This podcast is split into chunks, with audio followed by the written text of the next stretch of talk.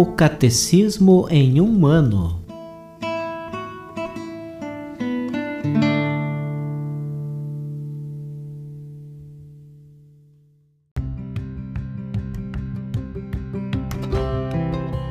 Olá, eu sou Bruno, seminarista da Diocese de Ponta Grossa, Paraná. Você está ouvindo o podcast O Catecismo em um ano.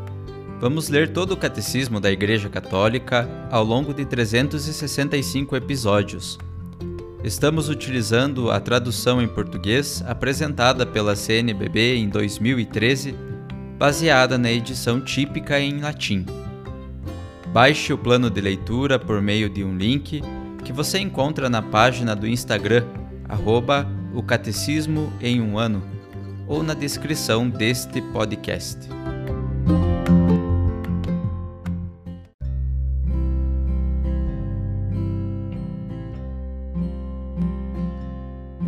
Hoje é o dia 67 do nosso podcast O Catecismo em um Ano. Estamos lendo a primeira parte do Catecismo, denominado Profissão de Fé, na segunda sessão, sobre os símbolos da fé, no capítulo 2, Jesus Cristo. Leremos hoje os números 512 a 521.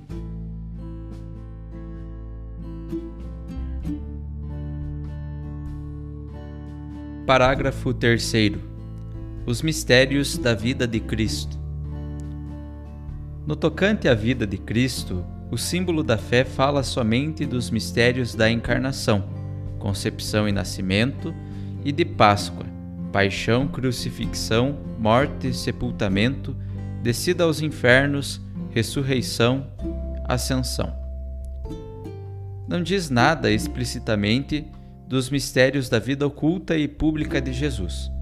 Contudo, os artigos da fé referentes à encarnação e à Páscoa de Jesus iluminam toda a vida terrestre de Cristo.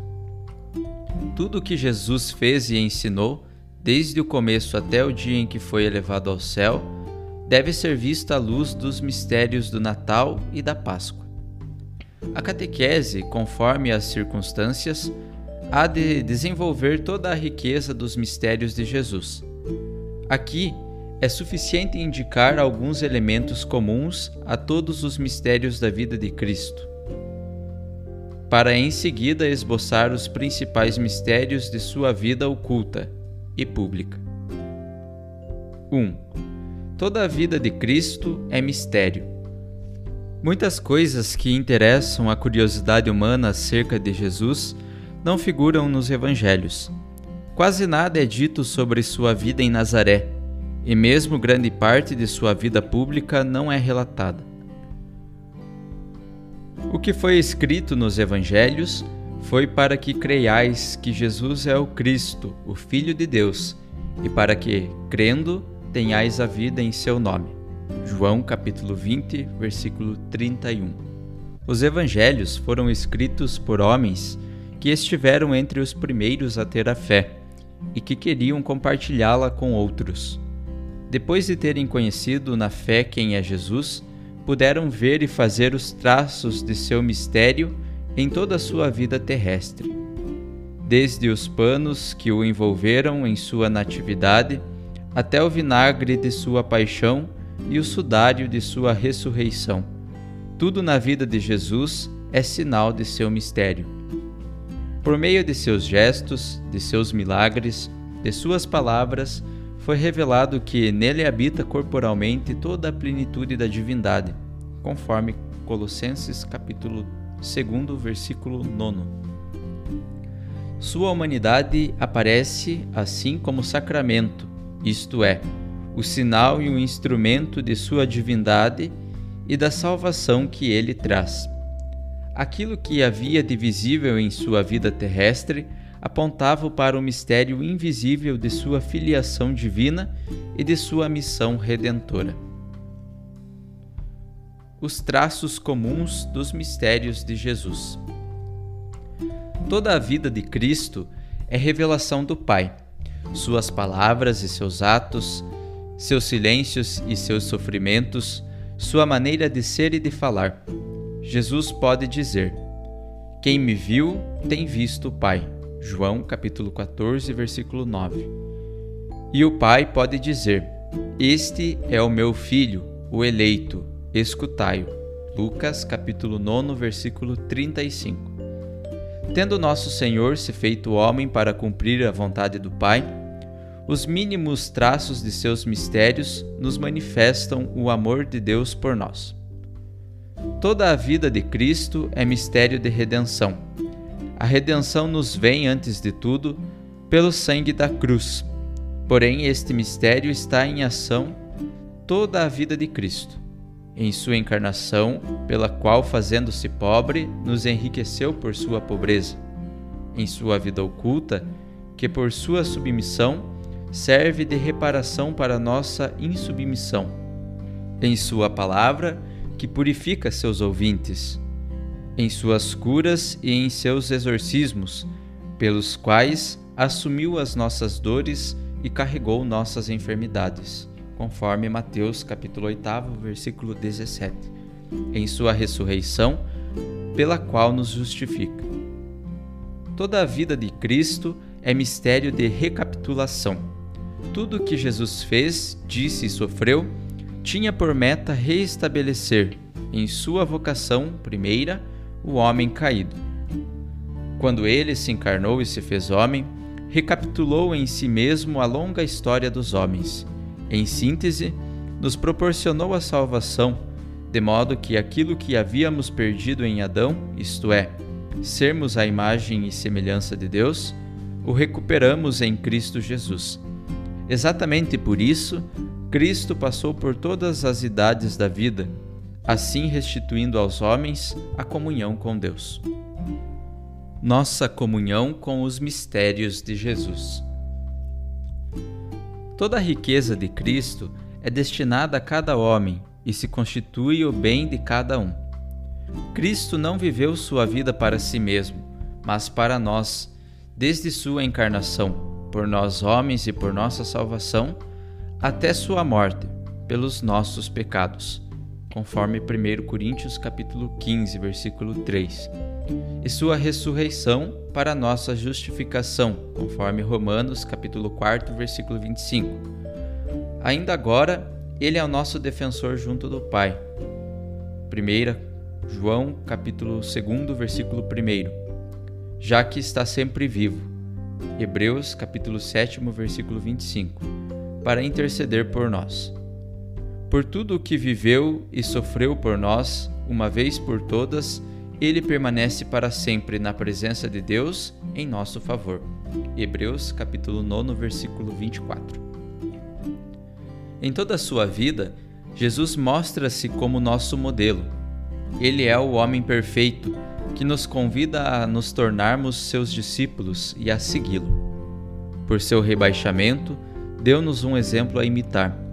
Por sua oração, atrai a oração. Por sua pobreza, chama a aceitar livremente o despojamento e as perseguições. Tudo o que Cristo viveu foi para que pudéssemos vivê-lo nele e para que ele o vivesse em nós. Por sua encarnação, o Filho de Deus, de certo modo, se uniu a todo homem. Nós somos chamados a ser uma única coisa com Ele. Ele nos faz partilhar, comungar, como membros de seu corpo, de tudo o que Ele, por nós e como nosso modelo, viveu em sua carne. Devemos continuar e realizar em nós os estados e os mistérios de Jesus e pedir-lhe, muitas vezes, que os complete e realize em nós e em toda a sua Igreja. O Filho de Deus deseja conceder certa participação e realizar como que uma extensão e continuação de seus mistérios em nós e em toda a sua Igreja, pelas graças que quer nos comunicar e pelos efeitos que quer operar em nós por esses mistérios.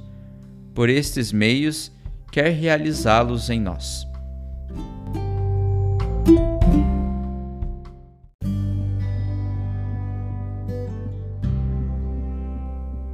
Para o comentário adicional, ouviremos o discurso do Papa Bento XVI na audiência geral, realizada na Praça de São Pedro, quarta-feira, 13 de abril de 2011.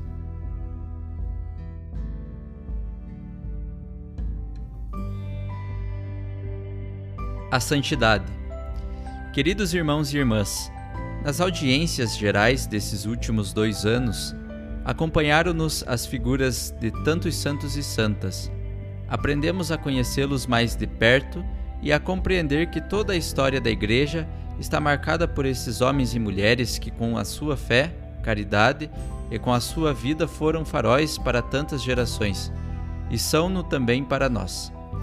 Os santos manifestam de diversas formas a presença poderosa e transformadora do ressuscitado. Deixaram que Cristo se apoderasse tão plenamente da sua vida que puderam afirmar com São Paulo: Já não sou eu que vivo, é Cristo que vive em mim. Gálatas capítulo 2, versículo 20.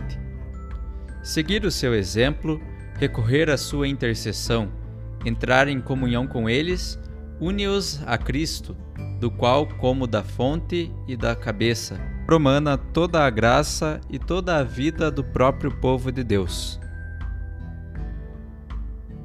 No final desta série de catequeses, gostaria então de oferecer alguns pensamentos sobre o que é a santidade que significa ser santos?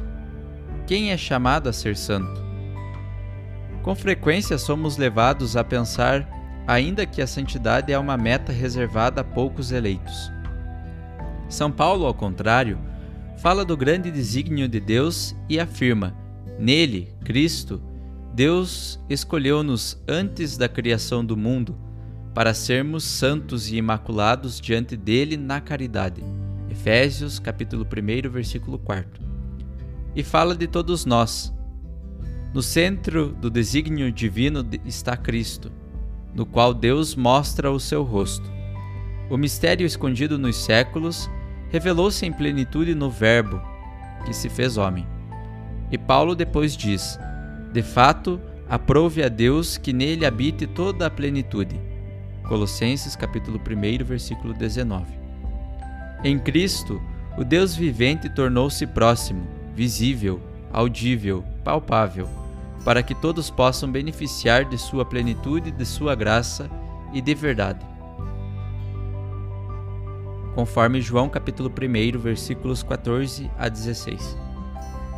Por isso, toda a existência cristã conhece uma única lei suprema, aquela que São Paulo expressa numa fórmula que recorre em todos os seus escritos em Cristo Jesus. A santidade, a plenitude da vida cristã, não consiste em realizar empreendimentos extraordinários, mas em unir-se a Cristo, em viver os seus mistérios, em fazer nossas as suas atitudes, pensamentos e comportamentos. A medida da santidade é dada pela estatura que Cristo alcança em nós, desde quando, com a força do Espírito Santo, modelamos toda a nossa vida sobre a sua. É ser conformes em Jesus, como afirma São Paulo. Aqueles que ele conheceu desde sempre, predestinou-os para serem conformes à imagem do seu Filho. Romanos capítulo 8, versículo 29. E Santo Agostinho exclama: Será viva a minha vida toda repleta de ti, conforme está no livro das Confissões. O Concílio Vaticano II, na Constituição sobre a Igreja, fala com clareza do chamado universal à santidade, afirmando que ninguém é excluído nela. Nos vários gêneros da vida e nas várias formas profissionais, é praticada uma única santidade por todos os que são, que são movidos pelo Espírito de Deus e seguem Cristo pobre, humilde e carregando a cruz para merecer ser partícipes da sua glória. Mas permanece a questão: como podemos percorrer o caminho da santidade, responder a este chamado? Posso fazê-lo com as minhas forças? A resposta é clara. Uma vida santa não é fruto principalmente do nosso esforço, das nossas ações, porque é Deus o três vezes santo, conforme Isaías capítulo 6, versículo 3, que nos torna santos. É a ação do Espírito Santo que nos anima a partir de dentro. É a própria vida de Cristo ressuscitado que nos é comunicada e que nos transforma. Afirmando mais uma vez com o Concílio Vaticano II, os seguidores de Cristo, chamados por Deus, não segundo as suas obras, mas segundo o desígnio da sua graça, e justificados em Jesus Senhor, no batismo da fé, foram feitos verdadeiramente filhos de Deus e coparticipantes da natureza divina, e por isso realmente santos. Por conseguinte, eles devem, com a ajuda de Deus, manter na sua vida e aperfeiçoar a santidade que receberam. A santidade tem, por conseguinte, a sua raiz última na graça batismal, nos sermos enxertados no mistério pascal de Cristo, com o qual nos é comunicado seu Espírito, a sua vida de ressuscitado. São Paulo ressalta de modo muito forte a transformação que a graça batismal realiza no homem e chega a cunhar uma terminologia nova, forjada com a preposição com, co-mortos, co-sepultados, co-vivificados com Cristo. O nosso destino está ligado indissoluvelmente ao seu. Pelo batismo, escreve, fomos sepultados com ele na morte para que, assim como Cristo ressuscitou dos mortos, assim também nós possamos caminhar numa vida nova. Romanos capítulo 6, versículo 4. Mas Deus respeita sempre a nossa liberdade e pede que aceitemos este dom e vivamos as exigências que ele requer. Pede que nos deixemos transformar pela ação do Espírito Santo, conformando a nossa vontade com a vontade de Deus. Como pode acontecer que o nosso modo de pensar e as nossas ações se tornem pensar e agir com Cristo e de Cristo? Qual é a alma da santidade? De novo, o Concílio Vaticano II esclarece. Diz-nos que a santidade cristã mais não é do que a caridade plenamente vivida. Deus é amor. Quem permanece no amor permanece em Deus e Deus nele. Ora, Deus difundiu abundantemente o seu amor nos corações por meio do Espírito Santo que nos foi doado, conforme Romanos capítulo 5, versículo 5. Por isso o primeiro dom e o mais necessário é a caridade, com a qual amamos Deus acima de todas as coisas e ao próximo por amor a ele. Mas para que a caridade cresça como uma boa semente na alma e nela frutifique, cada fiel deve ouvir de bom grado a palavra de Deus e, com a ajuda da graça, cumprir com as obras a sua vontade, participar frequentemente dos sacramentos, sobretudo da Eucaristia e da Sagrada Liturgia, aplicar-se constantemente à oração, à abnegação de si mesmo, ao serviço ativo dos irmãos e à prática de todas as virtudes. De fato, a caridade, vínculo de perfeição e cumprimento da lei, orienta todos os meios de santificação, dá-lhes forma e os conduz ao seu fim. Lumen Gentium, número 42. Talvez também esta linguagem do Concílio Vaticano II para nós ainda seja um pouco solene Talvez tenhamos que dizer as coisas de modo ainda mais simples. O que é essencial? Essencial é nunca deixar passar um domingo sem o encontro com o ressuscitado na Eucaristia. Isto não é mais um peso, mas é luz para toda a semana. Nunca começar nem terminar um dia sem pelo menos um breve contato com Deus. E no caminho da nossa vida, seguir as indicações estradais que Deus nos comunicou no Decálogo lido com Cristo, que é simplesmente a explicitação do que é a caridade em determinadas situações. Parece-me que esta é a verdadeira simplicidade e a grandeza da vida de santidade. O encontro com o ressuscitado aos domingos, o contato com Deus no início e no findar do dia, seguir nas decisões as indicações estradais que Deus comunicou, que são apenas formas de caridade. Por isso, o verdadeiro discípulo de Cristo caracteriza-se pela caridade para com Deus e para com o próximo. Lumen Gentium, número 42. Esta é a verdadeira simplicidade, grandeza e profundidade da vida cristã, do ser santos. Eis porque Santo Agostinho, comentando o capítulo 4 da primeira carta de São João, pode afirmar uma coisa corajosa. Dilige et fac quod vis. Ama e faz o que queres. E prossegue: quando silencias, que seja por amor. Quando falas, falas por amor. Quando corriges, que seja por amor. Quando perdoas, que seja por amor. Haja em ti a raiz do amor, porque desta raiz só pode derivar o bem. Quem é guiado pelo amor, quem vive a caridade plenamente, é guiado por Deus, porque Deus é amor. Assim, é válida esta grande palavra: Dilige et fac quod vis. Ama e faz o que queres. Talvez possamos perguntar: podemos nós, com os nossos limites, com a nossa debilidade, tender para tão alto? A Igreja, durante o ano litúrgico, convida-nos a fazer memória de uma multidão de santos, ou seja, daqueles que viveram plenamente a caridade que souberam amar e seguir Cristo na sua vida cotidiana. Eles dizem-nos que é possível para todos percorrer este caminho. Em todas as épocas da história da Igreja, em qualquer latitude da geografia do mundo, os santos pertencem a todas as idades e a qualquer estado de vida. São rostos concretos de todos os povos, línguas e nações e são tipos muito diversos. Na realidade, devo dizer que também para a minha fé pessoal, muitos santos, não todos, são verdadeiras estrelas no firmamento da história.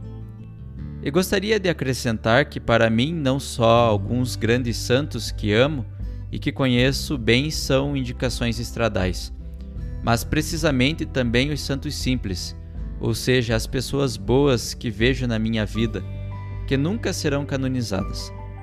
São pessoas normais, por assim dizer, sem heroísmo visível, mas vejo na sua bondade de todos os dias a verdadeira fé.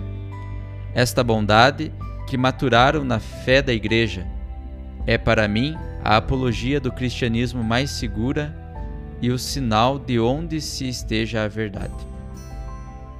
Na comunhão dos santos, canonizados ou não, que a Igreja vive graças a Cristo em todos os seus membros, nós beneficiamos da Sua presença e da Sua companhia e cultivamos a firme esperança de poder imitar o seu caminho e partilhar um dia a mesma vida bem-aventurada, a vida eterna.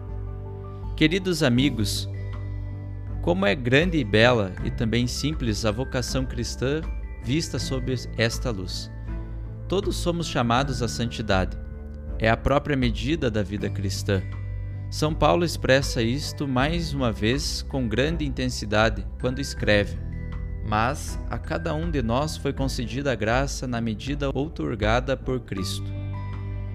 A uns ele constituiu apóstolos, a outros profetas, a outros evangelistas, pastores e doutores, para o aperfeiçoamento dos santos, para a obra do ministério para a edificação do corpo de Cristo, até que cheguemos todos à unidade da fé e do conhecimento do Filho de Deus, ao estado de homem perfeito, à medida da estatura completa de Cristo. Efésios capítulo 4. Gostaria de convidar todos a abrir-se à ação do Espírito Santo, que transforma a nossa vida, para sermos também nós como peças do grande mosaico de santidade que Deus vai criando na história para que o rosto de Cristo resplandeça na plenitude do seu esplendor. Não tenhamos medo de tender para o alto, para as alturas de Deus. Não tenhamos medo que Deus nos peça demasiado, mas deixamos-nos guiar em todas as ações cotidianas pela Sua palavra, mesmo se nos sentirmos pobres, inadequados, pecadores. Será Ele que nos transforma segundo o seu amor.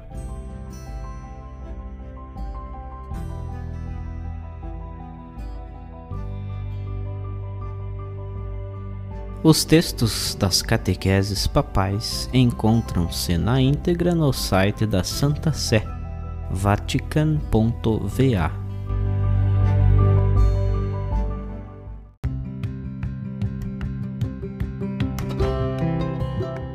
Você acaba de ouvir mais um episódio do podcast O Catecismo em um Ano. Continue nesse bom propósito de aprofundar o conhecimento e a vivência da fé católica e procure participar da sua comunidade. Rezemos por todos que estão fazendo esse caminho de leitura do Catecismo. Até amanhã!